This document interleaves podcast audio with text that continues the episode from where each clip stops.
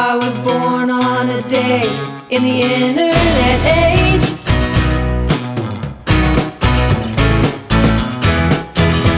Questo è Sesto Potere, indagine sui social network. Io sono Filippo Giardina e nella puntata numero 12 parleremo del monologo Salviamo il figlio di Chiara Ferragni e Fedez. Questo monologo l'ho scritto nel 2019 e, e, e, ha subito tantissime modifiche nel corso d'opera perché all'inizio per sei mesi volevo far passare eh, il figlio come il carnefice e loro come vittime, ma c'erano troppi salti logici e mi rendevo conto che il pubblico non, non riusciva proprio a seguirmi e quindi a un certo punto l'ho fatto più dritto, dove loro erano i cattivi e lui era la povera vittima. E ci sono state tante implicazioni dietro questo monologo, innanzitutto perché ho dovuto sentire un po' di amici avvocati eh, per chiedere se potessi dire o meno insomma, che questo bambino era uno stronzo facendo nome e cognome. E entrambi mi hanno detto che nel momento che un soggetto è pubblico può essere oggetto di critica. E già là c'è stata la prima cosa perché effettivamente diventava soggetto pubblico un bambino che non poteva decidere nulla della propria vita. Poi quando è rimasta incinta Chiara Ferragni ho, ho, deciso di aggiornare il monologo, quindi nella versione che sentirete, che è stata registrata nel eh, dicembre del 2020, si parlerà già di Chiara Ferragni che era incinta, perché già si prefigurava allora un secondo capitolo della loro perversa condotta sui social, cosa che poi effettivamente si è verificata. E su suggerimento del, dell'avvocato ho uh, specificato determinate cose nel monologo alla fine, eh, sottolineando il fatto che loro mi avrebbero potuto denunciare, ma non sarebbe stato eticamente condivisibile che due miliardari denunciassero una persona che ancora paga l'affitto. Ma non si può sapere se alla fine arriverà questa denuncia. La cosa che mi ha colpito molto è che sicuramente questo monologo eh, lo hanno ascoltato Ehm, e, addirittura eh, su YouTube dove ho dei monologhi integrali dove dico cose atroci nessun monologo è stato mai limitato ai minori di 18 anni. Questo guarda caso è stato l'unico monologo che è stato messo col bollino vietato ai minori di 18 anni. Quindi se andate su YouTube e provate a guardarlo dovrete inserire le vostre credenziali per dimostrare di essere maggiorenni e questa opzione fa sì che il monologo muoia, nel senso che sparisce dall'algoritmo e non lo fanno vedere più a nessuno. Quindi mi sembrava giusto diciamo, introdurre questo monologo con una cifra di paranoia, perché come diceva il professor Ziccardi, eh, gli hacker eh, sono sempre un po' paranoici e quindi alla fine di questo lungo percorso sto diventando anche io un po' più paranoico.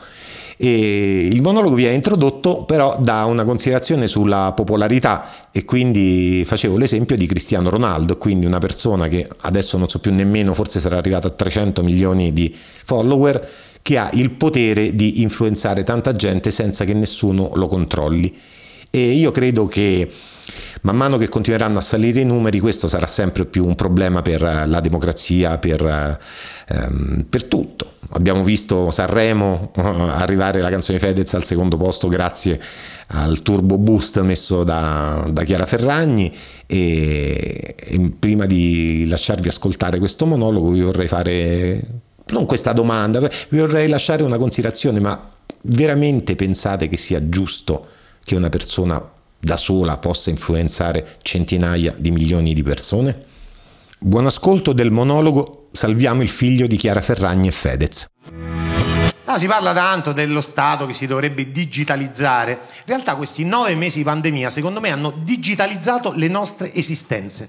Se ci fate caso, ormai tutti vivono intoppati con questi telefonini. E quindi non c'è nemmeno più senso parlare di social. Secondo me dovremmo parlare di stati sovranazionali. Perché Instagram ha appena festeggiato un miliardo di utenti attivi al giorno. E io quando inizio a pensare a un posto dove ci sono un miliardo di persone tutte insieme, mi preoccupo. Che devono fare tutte là? E di fatto Instagram è un luogo virtuale che influenza il mondo reale, da lì influencer. E è una sorta di repubblica della popolarità, secondo me, che ha le sue cariche elettive. Esiste anche un presidente della repubblica della popolarità di Instagram, che è Cristiano Ronaldo, che da solo può influenzare oltre 230 milioni di persone. Ora, noi non ci conosciamo, ma a occhio e croce guardandovi, non mi sembrate dei grandi appassionati di dilemmi etici. Così non vi ci vedo che andate a dormire chiedendomi ma è giusto o non è giusto, ma secondo voi è normale che una singola persona possa mandare un messaggio a 230 milioni di persone senza che nessuno lo controlli? Cioè, se Hitler avesse avuto Instagram avrebbe pensato, è così che cazzo ce l'ho? Che mi avete preso come un frocio vigliacco? Eh. Dice, eh vabbè, ma Hitler era pazzo. Perché Cristiano Ronaldo sta bene. Eh. Cioè Cristiano Ronaldo è il calciatore più forte del mondo e chiunque sia il numero uno in qualsiasi settore è pazzo da legare. E ve lo dico per esperienza personale. Bitches! Cristiano Ronaldo ha 35-36 anni e ancora quando lo sostituiscono piange. Cioè lui torna a casa, è fidanzato con le modelle più belle, si fa la doccia nel ghiaccio perché vuole essere performante, ma fra poco dovrà mollare il calcio e lì non lascerà il calcio un campione, lascerà il calcio uno psicopatico che può influenzare 230 milioni di persone, raga. Io sono terrorizzato. Già adesso eh, il tampone bullshit, 230 milioni di persone. E io già mi immagino l'addio al calcio di Ronaldo. Sarà in diretta su Instagram, arriverà con la faccia segnata, tutto contrito e dirà oggi lascio il calcio. E voglio togliermi un peso dalla coscienza. Tutte le partite di calcio sono sempre state decise a tavolino. Io l'ho sempre saputo. Tutti i calciatori hanno sempre saputo e abbiamo lucrato sul vostro amore puro e sincero. Questo video è l'atto costitutivo delle brigate cristiane Ronalde io vi invito ad andare a uccidere tutti i calciatori, tutti i procuratori, tutti i guardaline nel mio nome e poi sul più bello prendo un coltello e in diretta su Instagram se lo pianta nel cuore. Ora, su 230 milioni di persone, vuoi che non li trova 10.000 imbecilli disposti a combattere la sua jihad? Cioè, ricordiamoci che l'uomo nella storia ha ucciso in nome di Dio che non esiste. Cioè, Figurati se non può uccidere in nome di un Dio che ha dimostrato essere tale. Ora, la cosa che mi tranquillizza è che Ronaldo è un calciatore. Quindi ragiona coi piedi, cioè, non, non è sto scienziato, ma secondo me prima o poi qualcuno qualcosa di brutto con internet lo farà. E secondo me sarà un italiano. Perché noi abbiamo una bella tradizione. Beppe Grillo con un blog ha portato un partito dal nulla al 40%, se l'è proprio inventato. Salvini con Facebook ha portato la Lega Nord al 40% su tutta Italia, Instagram ancora è vergine. Cioè non c'è nessuno che l'ha utilizzato per ottenere risultati politici e lo sappiamo tutti chi sarà. Chi sarà il personaggio che utilizza? La Ferragni. Vedete che già sta cominciando, fa le raccolte fondi. Lei è perfetta. Analizziamo perché. Primo è donna. E una donna nella politica italiana ancora fa esotico. Secondo è fregna. E in una società maschilista come l'Italia, la fregna tira sempre. Terzo è fregna, ma è femminile come questo microfono. Io non ho mai visto una donna così bella che non te scoperesti, non lo so che cazzo c'ha. E quindi tranquillizza tutte le donne. Ha una famiglia bellissima, si è fatta da sola, ha costruito un impero e soprattutto è totalmente priva di scrupoli. Io credo sia l'unica persona peggio di Fabrizio De André, veramente. Ver- forse l'ho notata solo io sta cosa, ma due anni e mezzo fa lei e il suo first lady Fedez hanno fatto un figlio e dal primo giorno della vita di questo bambino l'hanno pubblicato su Instagram. Ora, vent'anni fa io ero andato al cinema a vedere un film che si chiama The Truman Show. E ancora mi ricordo che quando sono uscito c'avevo un buco allo stomaco, ma che cazzo potrebbe succedere in futuro? E questo sta succedendo da due anni e mezzo. Ora lei è incinta per la seconda volta, io sono terrorizzato all'idea di quello che potrà fare per continuare ad avere ancora più popolarità. Se nasce una donna che fa per popolare se la incula su TikTok? Non lo so, veramente sotto la terra c'è il fango, sotto il fango c'è la merda, sotto la merda Fedez e la Ferragni, raga. Io ho visto nascere su Instagram Leone Lucia Ferragni. Io proprio stavo sul profilo di Chiaretta, dal primo giorno ho visto nascere questo bambino, bellissimo. Allora guardavo e dicevo, ammazza quanto è bello. E tutti i giorni tornavo lì, sempre più bello, sempre sorridente, quasi troppo. Dico, questo bambino non c'ha un attimo di cedimento veramente. Vabbè.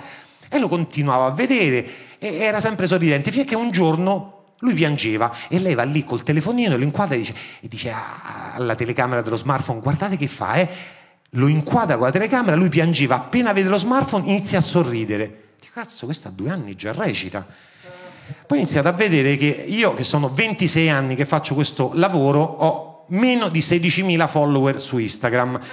Lui a due anni e mezzo ne ha quasi 80.000 su una pagina chiamata Leone Updates.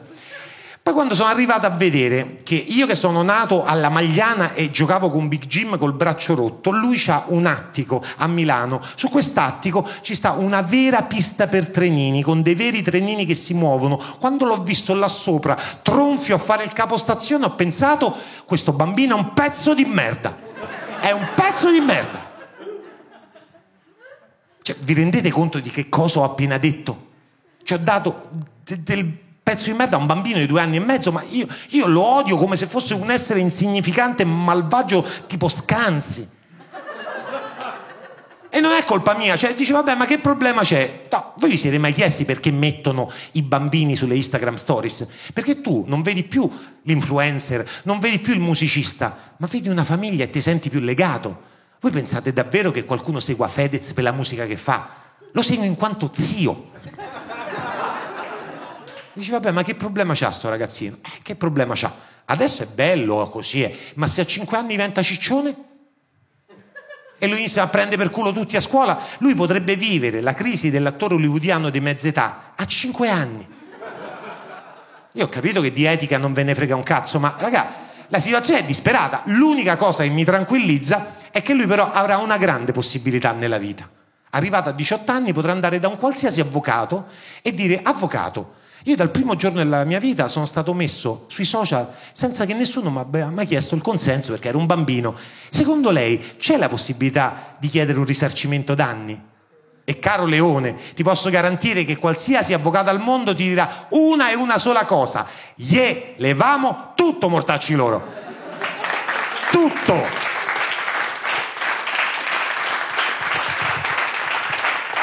Li mandiamo a vivere nelle fogne, mamma e papà. Ora, la questione è, noi non possiamo sapere se Leone diventerà un influencer miliardario o uno psicopatico miliardario. L'unica cosa certa è che il miliardario lo sarà lui. Tutti i bambini che mettete tutti i giorni sui social, no. E quando sui social non influenzi nessuno, vuol dire che sei influenzato. Quindi ogni volta che mettete una bella storia col pargoletto, il fratellino, il figlio, chi cazzo ci avete di bambino, è come se lo steste consegnando al mondo che lo farà sempre sentire infelice, lo farà sempre sentire inadeguato e lo porterà a votare persone che manco avrebbe voluto votare. Ora dico, ma che vogliamo fare? La fine di quegli imbecilli che hanno scritto la Dichiarazione universale dei diritti dell'uomo? Se vi ricordate, nel 48 dopo aver lanciato due bombe atomiche, passati tre anni quelli fanno i figli, no? Ah, i diritti inalienabili dell'uomo quando in Giappone già nascevano tre capocce. E lei dico no, io non voglio fare quella fine. Quindi voglio scrivere oggi insieme a voi il primo articolo della Dichiarazione universale dei diritti dell'umano sul web. Dell'umano così LGBT non me caca dal cazzo. Fino al compimento del tredicesimo anno di età tutte le bambine e tutti i bambini hanno il diritto di vivere nell'anonimato. Punto.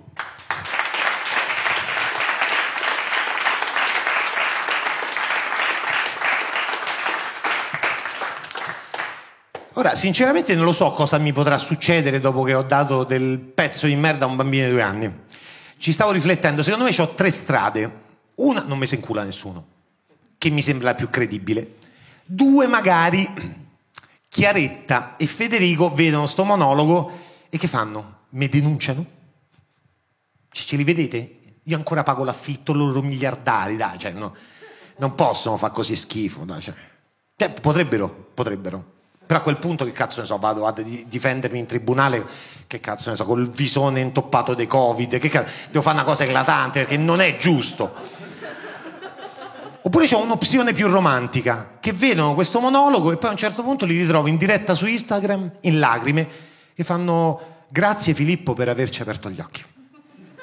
Non ci avevamo mai pensato, quindi da oggi non metteremo più nostro figlio sotto la telecamera degli smartphone fino a che non avrà l'età per decidere. E non solo, devolveremo la metà del nostro patrimonio per aiutare tutti i bambini che sono finiti nella giostra degli smartphone e stanno soffrendo.